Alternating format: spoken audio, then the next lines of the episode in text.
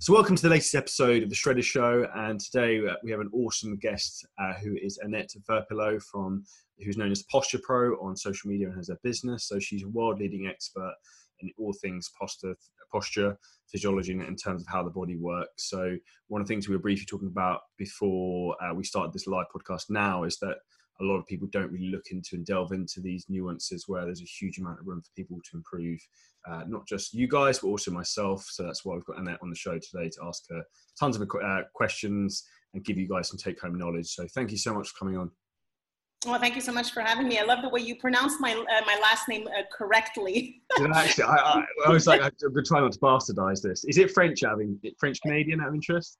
Uh, it's French from France, but most um, most English speaking uh, individuals have a harder time uh, harder time pronouncing my last name. But you did a wonderful job, so thumbs up. Thank you, thank you. So, um, getting into things now, like when a client first comes to you, what are the thought sort of things you first initially look at? Because I know some things you're about to say are probably going to blow people's minds in terms of like different different concepts and different things that people think you really look at that. Like, wh- where would you start looking first, first and foremost, in terms of potential issues people might have? Yeah, I start to look at things that probably most therapists uh, were not taught to look at.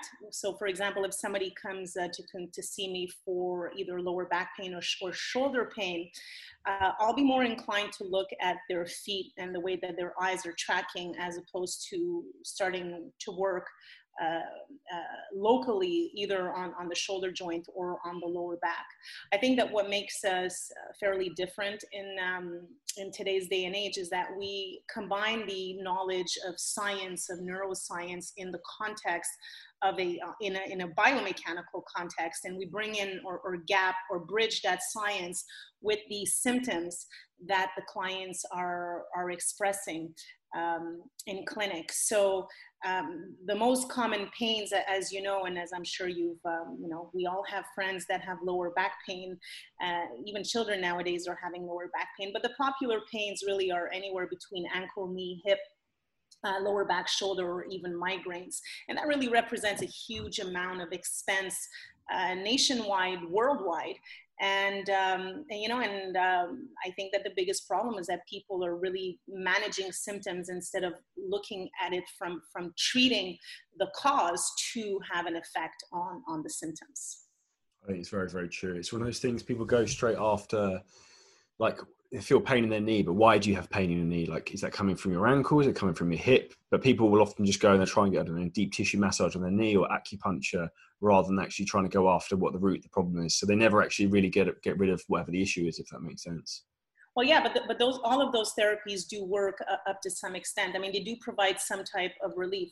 Um, the the point that I'm trying to um, uh, to bring forth is, is, they do provide relief, but the results are temporary. So if there was a way out there to really address the cause, so that it could minimize these sessions to the different therapists that someone may be consulting in a week, in a month, or in a year, uh, that, that would not only make you save time, it would make you save money, and it would realign you much faster as well uh, giving you time to um, uh, to train more, to have more leisure time with your family, or or you know even with um, uh, with your loved ones. So um, yeah, I think that the concept of a brain-based approach is, is still fairly unknown. Mind you, I think that nowadays it's it's growing more and more. I remember in 2006 when um, when we would just put in Google, we just put in Google, uh, uh, we would just search to find out if there was anyone out there that was you know practicing in the same realm or in the same thought process that we were, there was like absolutely nothing out there.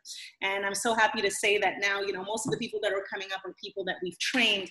And, you know, so this, this is to say that I think that growth is inevitable. More and more people are coming on, on board. More and more people are starting to shift their attention towards a brain-based approach. And I think that, you know, it's going to give everyone a, the opportunity to, um, uh, to reach higher levels, uh, whether it be personal, whether it be in workout, or whether it be in global health it's one of those things. It's looking at what's the the bottleneck or what's actually holding you back from your progressing. Because I think a lot of people get stuck so much in this attitude of just work harder and work harder and work harder. It's like you're it's almost like trying to drive a car with a handbrake on. Is the way I look at it. It's like people need to not necessarily work harder, but work smarter and be more efficient with what they do, and they'll get way better results and not break their body in the meantime. Um, obviously a lot of talking about here is like uh, having a, a brain-based approach. Like one of the big things is people having like a slight brain imbalance. What would be some of the symptoms of that? Say, for example, if you have um, one side of your body is maybe slightly less developed, would that be a, a symptom that you might have some sort of brain imbalance? And then how would you go about practically trying to maybe treat that? Yeah, so um, a brain imbalance, what's important to mention is that a brain imbalance is, is something that we develop over time. Um, the development of the human brain actually happens between the age of zero to eight years old. At eight years old, the human brain is the size of an adult brain and continues to grow up to our 26 or 28 years old as far as these uh, the neuron connections in the brain. Uh, when someone has a brain imbalance, it simply means that there's an asymmetry in connection connection between the right brain and the left brain. And because it is the brain that projects onto the muscles, if there's an asymmetry of connection between those either one side of the brain or the other, the expression of that will be poor muscle tone. So what you may see is either uh, one trap that's overdeveloped in comparison to the other. Uh, someone will say to me, I, I always uh, feel that I have a lack of strength on one side um, as opposed to the right side. Uh, it may express itself with uh, repetitive um, uh, inflammation or injury on, on one shoulder or one knee or lower back or whatnot. And um, visually, what you'll see is you'll see you'll see asymmetries. You'll see one hip that's slower, one shoulder that's slower, and these asymmetries actually express themselves in the three planes of space. When you have a brain imbalance, you may see that not only in the sagittal plane, but you may also see it in the frontal plane and the transverse plane. So the problem with that is that the brain just takes in information and projects onto the muscular system. If you don't actually find a way to intercept this loop and change the way that the brain is processing that sensory input, you're never really going to have a permanent, and I'm going to underline that word again, permanent effect on the muscular system. The good news as well is that because neuroplasticity is very real, regardless of you know your gender or your age, uh, you may always create new connections in your brain and reconnect both sides of your brain and have an effect on on your muscles, on, on your quality of life. So I, I, love to ask people, what, you know, what's the reason that they're coming to consult me, and what can I do for them to exceed their expectation in, in one session? And, and hopefully what are they looking to resolve more, more specifically from, from this consultation? So say for example take my, myself in place like my left side of my upper body is slightly less developed than my right side and i'm very heavily right-handed. Would you say that potentially would be something which would be like a potential brain imbalance? And uh, it, interestingly i'm also flat-footed on my right side which is my stronger side. Yeah you see any asymmetries an asymmetry period of wherever it's located on the body could be an expression of a brain imbalance. So if we talk about brain imbalance, one, one has to also mention primitive reflexes. I don't know if the audience is familiar with, with primitive reflexes, but they're really these movement patterns that are embedded in our DNA as humans. There's 72 of them. And if you, uh, they kind of unleash themselves. They, they reveal themselves as we learn how to move as, you know, from, from, from newborns to babies to toddlers to, to children and so on and so forth. We kind of like go through these different motions and movement patterns that help us activate our muscular chain. So if there's um, an interception in that system, in those movement patterns, and it could start from, you know, being born through cesarean, for example, or walking too early, or, uh, you know, being put in the uh, jolly jumper, which, um, you know, before we can even uh, uh bear the weight of our, entire, of, of our entire body weight, we were already swinging and, and, you know, resisting gravity. So all of these things can potentially lead to um, uh, through uh, to to something that would interfere the, the sensory process as we're growing, which leads to a brain imbalance, which leads to a muscular imbalance. So when we're seeing an adult today that says, you know, I'm flat-footed only on one side, well, that's the projection of the asymmetry of muscle tone. Because why would your nervous system, if the goal of, of being human is reproduction and wasting the least amount of energy standing upright, why would your nervous system choose to have you flat footed on one side as opposed to the other. It kind of doesn't make sense, right? Because when you're eating, you'll only contract your stomach the right amount of times to digest your food, not one time more or less. It's kind of like this, this intelligent notion that we have. Well, it's really kind of the same thing with posture. Someone who's crooked or has a brain imbalance is always going to be in a state of fight or flight. Their sympathetic system is always going to be too high, and they're going to be into massive energy expenditure. Uh, so they're going to waste more energy standing upright. So that's kind of like you know, kind of like the chain that that it goes that that that that goes to my head when I see someone. I see yes, this, but there's a cascade of events that start right from the beginning. Out of interest, does that have a correlation with their personality type, with maybe like type A personalities?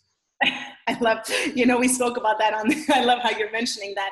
Uh, there, there's, you know, there's always correlations. I mean, the limbic system is, it turns around the motor system. So, um, you know, everything is limbic. The, so, so if you're going to have a, a, an effect, if your, your emotions, the first emotions that we definitely um, remember in the first stages of our life, usually before the age of three years old, um, this could definitely develop our personality, uh, whether we're type A or type B or, or whatnot, but it could also affect our, our muscular system and the posture that we have.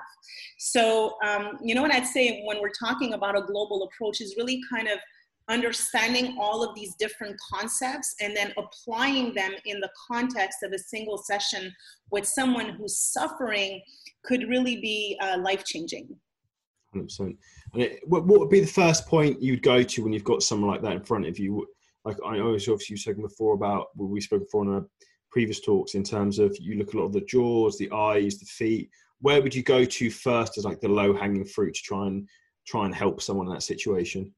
Yeah, so you, you mentioned an important point. So so there's there's basically four main sensory uh, receptors. We call them sensory receptors because they send information to the brain. Uh, the first one is going to be the foot. So because we walk with our feet, right? So that's the first thing to come in contact with the ground thing about the foot is that it tends to adapt to the imbalances of the body. So, if, for example, if you have an imbalance with the way that your eyes are tracking, or if you have improper jaw position, uh, like a crossbite or improper uh, swallowing mechanisms, which is going to affect your uh, your breathing, your head position, uh, which is going then going to affect your center of gravity. All of that has to be accounted for. But typically, what I look for um, right from the go is is the feet. So I'll have someone come in the office. I'll measure their center of gravity. I want to know if their weight bearing surfaces are even on the left foot, on the right foot, on the forefoot, on the rear foot.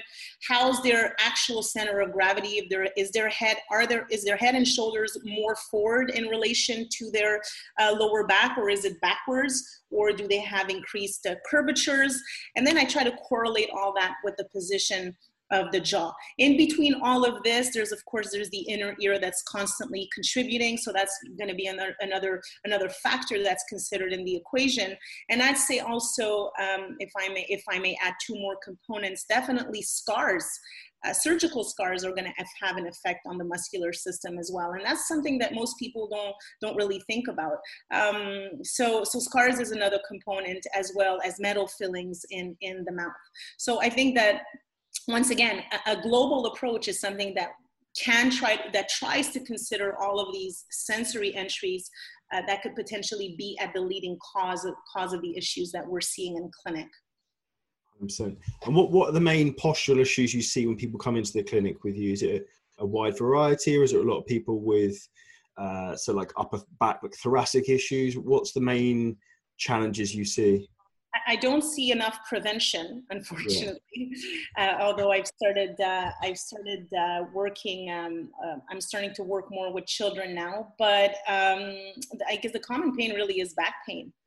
Uh, back pain, shoulder pain, knee pain. I say are on top of the list um, and you know then there's migraine or ankle pain or uh, you know rarely do i get someone who comes here and, and says you know i'm just here for prevention that's just kind of that's like 0.5% of the people uh, that comes in clinic which is too bad because i mean um, if people realize that they you know uh, if they prevented if they aligned their posture to prevent injury then they would just be uh, everyone would be better off do you notice out of interest people when they their physiques change as say for example they go through like a transformation process when they add more muscle mass that can have maybe a negative impact maybe on, on their posture or does it have a positive impact?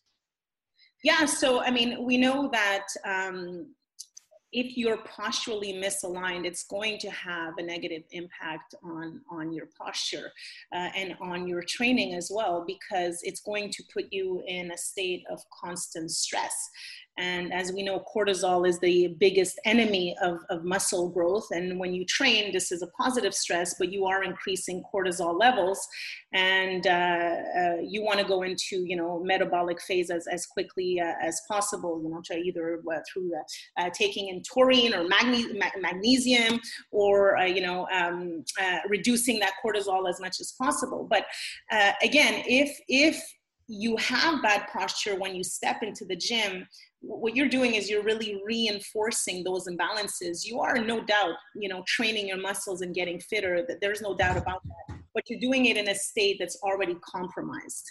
And that's where that's where the kicker comes in because then you'll have someone that will hit a plateau right? They're eating well um, they're doing everything that they need to do. What i think trainers need to start considering is is you know what do you what's happening outside of what's your state outside of the gym posturally because then that will give you a great indication of the potential growths that you can have in the gym so in other words a postural imbalance is um, is an obstacle to reaching your fullest potential. I mean, there's Olympic athletes that, that you know are winning gold medals partially imbalanced, but at which cost? They're literally wrecking their body, right? So, I mean, you know, we could think of a few examples, but if the body's wrecked, um, and, and, then there's this misconception, you know, no pain, no gain, right? um, and, and then it kind of becomes a trend. Um, uh, I say uh, no pain, all gain.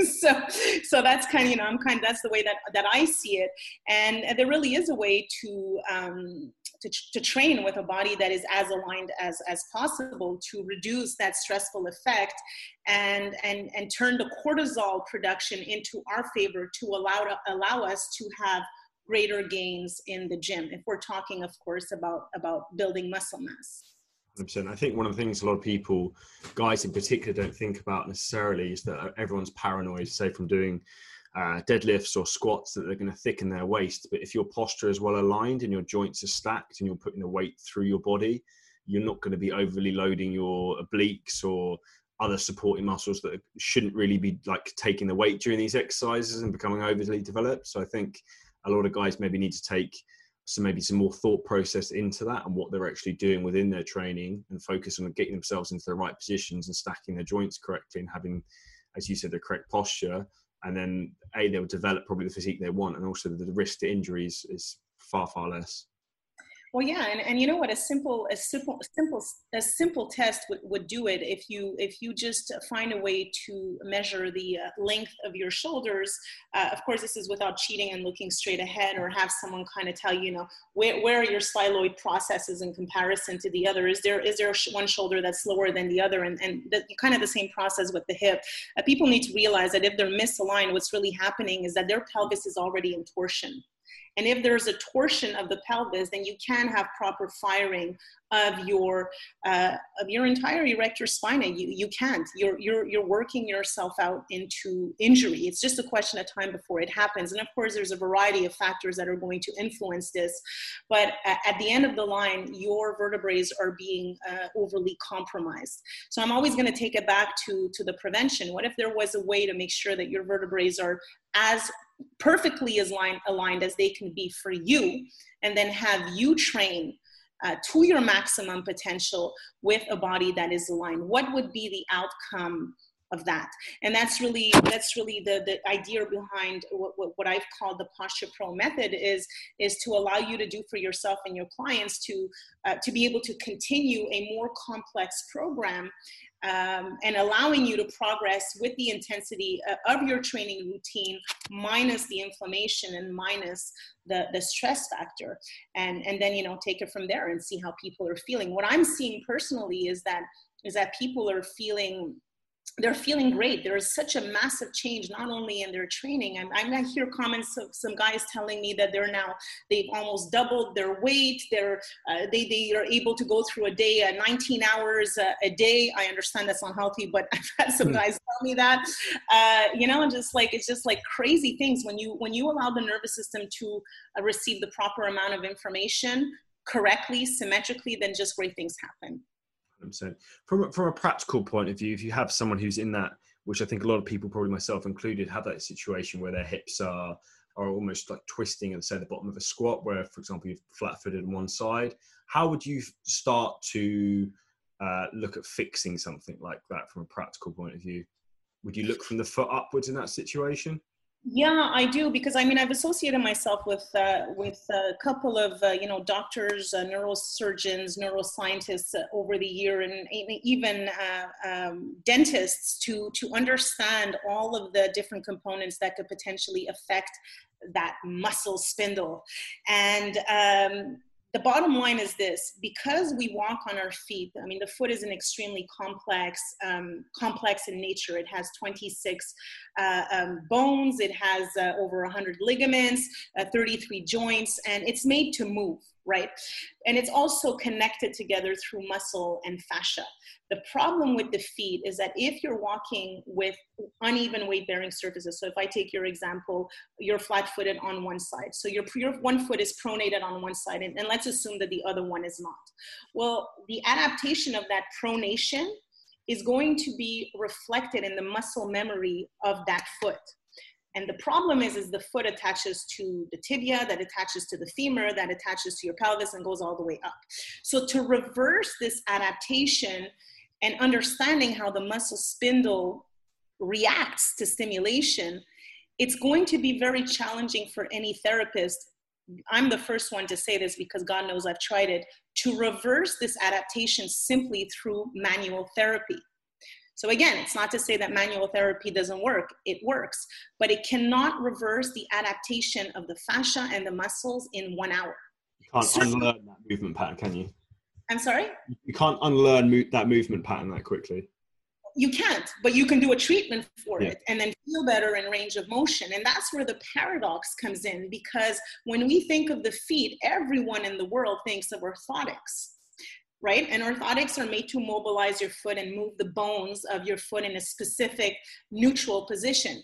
But what if we were to use, again, based on science, texture, frequency, little inserts that are no thicker than three millimeters to actually stimulate those sensory receptors, those little receptors in the skin of your foot that send very precise information to your brain in regards to the ground that you're walking on could we induce a positive muscular response and then undo right? Undo the unlearn the bad um, uh, uh, the bad uh, habits that we've learned.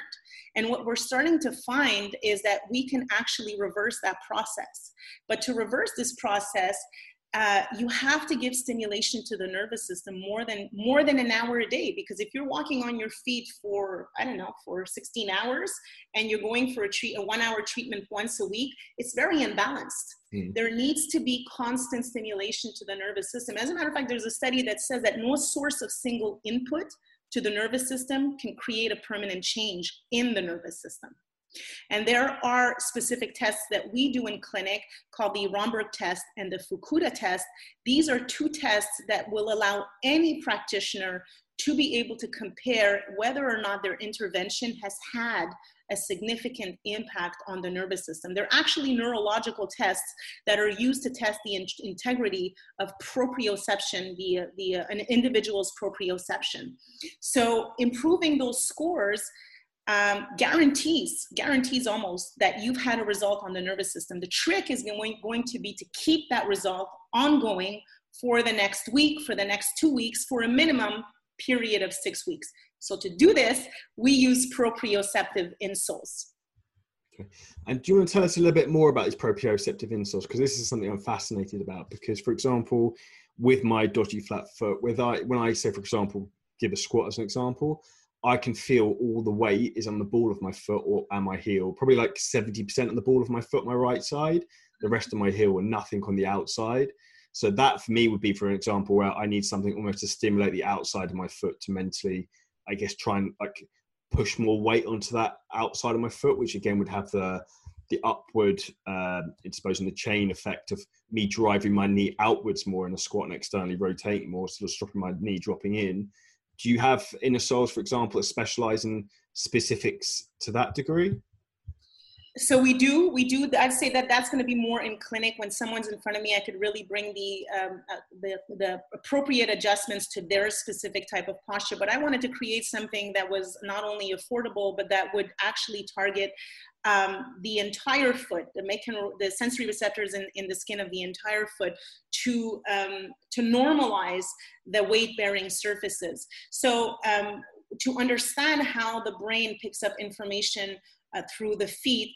These uh, there's tests that that are done through microneurography, which is basically they insert an electrode into the uh, tibial nerve, and by specifically sending signals and pressure under the toes, and forefoot, midfoot, midfoot, lateral band, heel, and so on and so forth, in different different points and different frequencies, they're able to induce um, scientists were able to induce a muscular response. So, what the conclusion that we draw from this is that if we use height, and there's a threshold. If we pass three millimeters, it becomes nociceptive.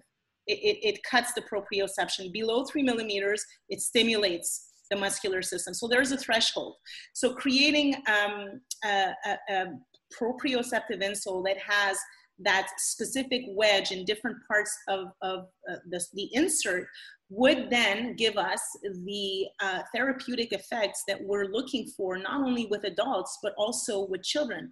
Because up to now, I mean, I would not, there, there's therapeutic insoles that we use that I never use with children before the age of six years old.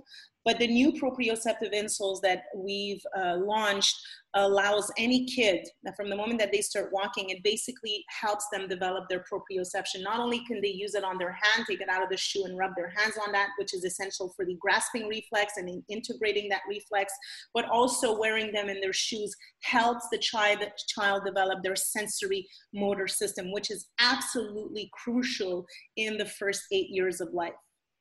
100% out of interest, what's your opinion on two things? One, like the Vibram shoes for training because they're pretty, you can get a lot of feel to your feet, and also training like barefoot or just wearing socks.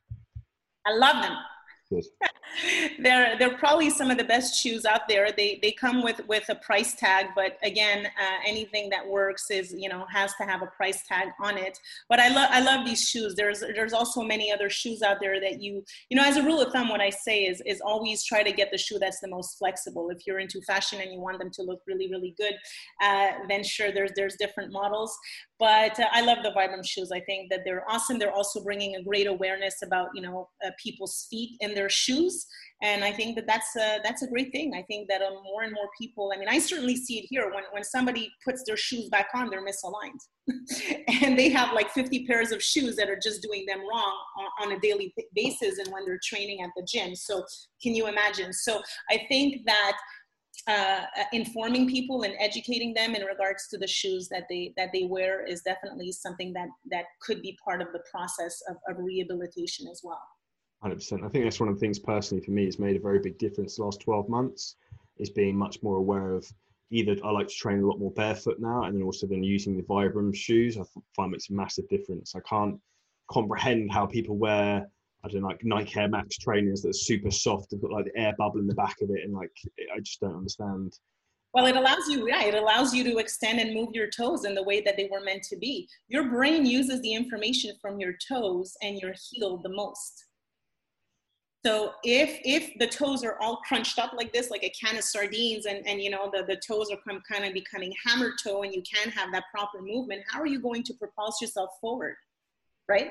The propulsion forward, the big toe, the entire development of that big toe, and the entire gait cycle is going to be affected. So, uh, as a matter of fact, you were asking at the beginning uh, uh before we started the podcast. I mean, there is, uh, you know, so what so what we did is we developed, uh, we just put an online course that talks about foot mechanics, which talks about all, all you know all of this with, with, the gait cycle and what to do to properly restore foot proprioception um, as far as you know in, in, in, in our daily life and what to look for as far as the imbalances that we see um, either with ourselves or with our clients or or at the gym at the end of the day, a foot imbalance is something that we've acquired over time. And the posture that we have today is the direct reflection, the expression of the way that our brain is projecting on, on our muscles. Of interest, with the um, postural issues you can have, can that have any effect on people's waist size as they get older? not just in terms of uh, from a body fat levels, but say people uh, losing control of, say, for example, their core core strength or anything like that, in terms of uh, maybe brain imbalances or more postural issues, as things almost like uh, degenerate, if almost if that's the right word to use over time. Well, yeah. So, I mean, when when we're born, we're born into uh, flexion, and uh, what makes us human is the fact that we're able to stand upright and be bipedal. And um, when we age, we go back into that flexion. So uh, one could argue that um, keeping an erect posture for as long as possible could potentially delay aging, um, uh, you know, as best as possible. Again, many variables will affect this equation, but if there was a way to, uh, you know, keep that activation of the posterior chain without thinking about it, that's going to be really the that's really the challenge because you could think yourself into good posture, but the minute that you stop thinking about it, you revert revert right back to your original state. So if we can tap into that system that controls your tonic muscles unconsciously and activates your posterior chain then potentially we can say that we're, we're maybe delaying the um, you know we're maybe delaying aging uh, or found something to delay the process of aging through upright posture. It certainly allows us to fight gravity more optimally because it has to do with energy expenditure. If you're wasting more energy standing upright just standing upright, then that's going to be more less energy that's available for reproduction, whether it be your cells, whether it be digestion, whether it be rest, whether it be, you know, all of the physiological functions that are necessary for you to go through homeostasis. 100%. Avish, what's, what's your opinion on tools like, um, I can't what the first name is, but almost like the bow tie thing you can use to put around your shoulders to stop internal rotation, almost pulls you back into place. Are you a fan of manual things like that that keep you in a, a certain posture, or do you think they have their place? Well, I don't think that they could change posture because because of the knowledge of, of neuroscience that that that we have. Um, I think that they're a great gimmick to have, right? I mean, those companies are obviously, uh, you know, it, it's a business. It's a business to, to run on. Why not? But I think it's improper improper to say or to claim that they will correct posture because again you're working on the muscular system. The muscular system is something that responds to the commands of the brain. So if i'm attaching myself and using something to position myself into a state of extension to fix that rolling in of the shoulders well what is causing me to be into flexion is my brain. It's poor activation of my brain. So if I rec- recreate those connections in the brain that activates specifically the posterior chain, then again, one could, could conclude that I would not need those devices to mechanically put me in that position. In terms of talk about things to try and pull you back into position, I know you've mentioned before in terms of uh, like how important the eyes are and how much of an effect that has. Is there any way to improve like left to right brain imbalances by trying to work work on your eyes or how they're almost like activated as such? Yes, super fast. I mean, you, you can get a faster response by moving the eyes. Anyone who decides to do eye exercises, anyone could do it. You could do it anywhere, and it costs uh, it's it's it costs no money at all to do it. Uh, and time wise, it really it's going to cost you no more than 30 seconds. So you can have an impact on the entire brain by working out your eyes. Not only could it could it give you more energy, uh, not only could it affect your limbic system, not only could it affect your posture, but it also can help you um, uh, with uh, with reading, with sensory motor. With I mean, there's a, a cascade of different events. Everything is linked to the eyes, really. Um, but again, it goes back to that chicken or that egg. If I work out your eyes and you're in a wheelchair and you don't and you don't walk, then I can have the greatest uh, result on you. But if there is an adaptation with your foot and you're walking with one foot, for example, that's pronated and the other one that is not, then the foot is going to re-inject, is going to uh, is going to have an effect. That ascending kinetic chain is going to have an effect on the muscular system. So this is why I choose to look at the feet first the low hanging fruit in my session because it's the first thing that comes in contact with the ground. Second, we look at the eyes, we work that out. And third, we start working on the TMJ and the jaw. Neutralize all three components you're you've probably you've probably had an effect anywhere between 60 to 80 percent on on whatever symptoms you may be experiencing. So you know that's that's that's for us that's something that's really it's really worth it. I mean the percentage and the numbers speak for themselves. And uh, if we can kill five birds with one stone then why not? It's highly effective. From a, a practical point of view what would be something that maybe as a take home people could try for themselves maybe with their feet to try, if that's the, the lowest hanging fruit is there anything easy people could try at home as an example, something they could try and build into almost like their daily routine? Well, yeah, yeah. So I'm definitely, as you mentioned, first of all, look at your shoes. Uh, if you're walking with shoes all day long that are putting your foot in, in a wrong position, then you're you're going to want to address that as soon as possible. Any, you know, my three-step approach to rehabilitating the foot is is by first working on proprioception. So anything that's going to stimulate um, the proprioception of the foot, and that's going to be through the skin. So whether you want to use a spike ball, whether you want to use a fork, whether you want to use a pen, or you know, kind of tickle yourself under your toes. I know it, it might sound a little weird, but you're actually working on that proprioception. Uh, and then I work, you know, I, I'll add some rehabilitation exercises and some strengthening exercises.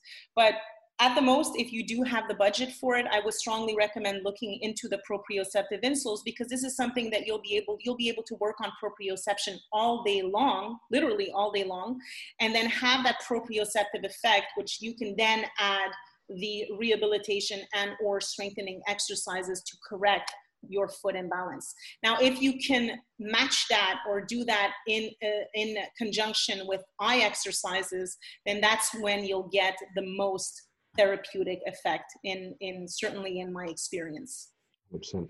i'm definitely advising these insoles then which which would be the ones you'd recommend for me for example so from a therapeutic perspective, unfortunately for you, I'm going to have to go for the therapeutic insoles, which have a, a higher price tag. Mm, but, but, on a daily on a daily basis, if you just you know want to put them in your shoes and, and kind of test out the effect, then I would suggest the foot activation insoles. All of them are proprioceptive insoles, just have different functions. So we have different bundles, we have different uh, uh, types of proprioceptive insoles, and they can all be found on, on our website, shop.posturepro.co. And your own branded uh, insoles? I'm sorry? They're your own branded insoles that you created these yourself? They are, yes. Awesome. So that's one thing, say, for example, for feet for people practically to try. So then the other thing going to address in terms of eyes, what would be an eye exercise people could try to try and improve their eye function? Oh, there's so many. you know what? Just just moving your eyes either sideways, horizontally, slowly, or vertically, and or doing counterclock uh, clockwise circles again slowly will work out your eye muscles. The idea behind it is that we have 12 muscles that attach to our eyeballs, and these muscles are connected to our brain. So we need to find a workout routine that will have all 12 muscles work in synchronicity. So uh, horizontally, or doing the X, right? And just kind of like following, so the cross or the X or circles on a daily basis or even before workouts. I mean, you know, when we had the ice bucket challenge out there, I said, I said to my friend, we should have the eye exercises challenge out there and have people do their eye exercises and then, you know, kind of do their military press before and after and show the difference. Uh, it's certainly going to wake up your brain. The sensation that, that you'll get is that you're, you know, you're more aware or the brain is is woken up. Now if you feel a little bit of dizziness then there might be something going on also with your inner ear just take it slow slow it down and uh, diminish the amount of time that you're doing the exercise. But it might be a good idea to, um, you know, to visit a Posture Pro trained practitioner. I know that we have some in the UK, which are which are on our website. If, if anyone wants to uh, find someone uh, near your neck of the woods, and um, and then they'll be able to address your your postural issues. And if not, I do offer online consultations as well. Awesome. In regards to the the eye exercises, will you ever do one eye independently to the other? So, like, say for example, cover the left eye, cover the right eye, and focus them independently, or do you always work them in unison? Unison. Okay. Mostly in unison, because I'm always trying to um, uh, promote binocular vision. Okay.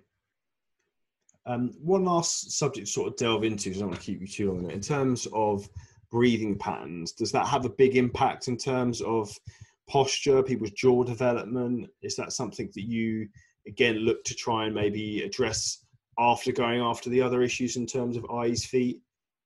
Yeah, so so the jaw is huge. It's something that's really um, uh, not tapped into the uh, fitness industry at all because I mean the jaw is reserved to dentistry, uh, and with good reason because obviously if we need to fix our teeth we, we need dentists. But um, most uh, trained uh, practitioners um, in dentistry uh, really are not aware, and I'm saying not all of them, but most of them are not aware of the impact of the jaw and posture. Uh, so the position of your lower jaw, the um, your swallowing patterns, the way that you swallow your saliva, which is up to 2,000, which is anywhere between 2,000 to 3,000 times a day, is going to not only have a direct impact on the development of your jaw that's going to be upper and lower jaw but it also has um, it has an effect on the positioning of your lower jaw. Now the problem with that is that the lower jaw its position whether it's forward underbite or overbite is going to affect the position of your head that is going to affect your sagittal plane but also simultaneously that's going to affect your oxygen consumption because if your head is forward obviously the tube is bent then it's not going to oxygenate your brain as well as it could. So will the diaphragm be affected? Will your, will your internal organs be affected as your posture again slouches forward? Absolutely. I mean if you just bring your body forward and t- try to take a deep breath and then bring your shoulders back and try to take a deep breath uh, you don't need to, you don't need a PhD to figure out that it's much harder to breathe with uh, with rounded shoulders. Uh, but if you're standing like that on a daily basis and you're trying to, uh, you know, literally grasp for air, it's just going to make it much harder for you. So, I mean, what happens when you deplete oxygen from your body? Um, not very good effects, right? You, you bring your body in a state of, of acidity uh, and stress. And again, stress, that famous uh, cortisol hormone that we all love. Um, so the idea behind that is that there's different uh, things that you can do. I mean, again, optimally, it's about prevention. I think parents should be aware of how the jaws of their children are developing uh, when the baby teeth come out, then when the adult teeth come out, you have to promote uh, lingual and tongue movements because a baby will go through um, uh, bre- uh, breastfeeding to bottle feeding to uh, the teeth coming out to then chewing. All of that changes the mechanics of the jaw.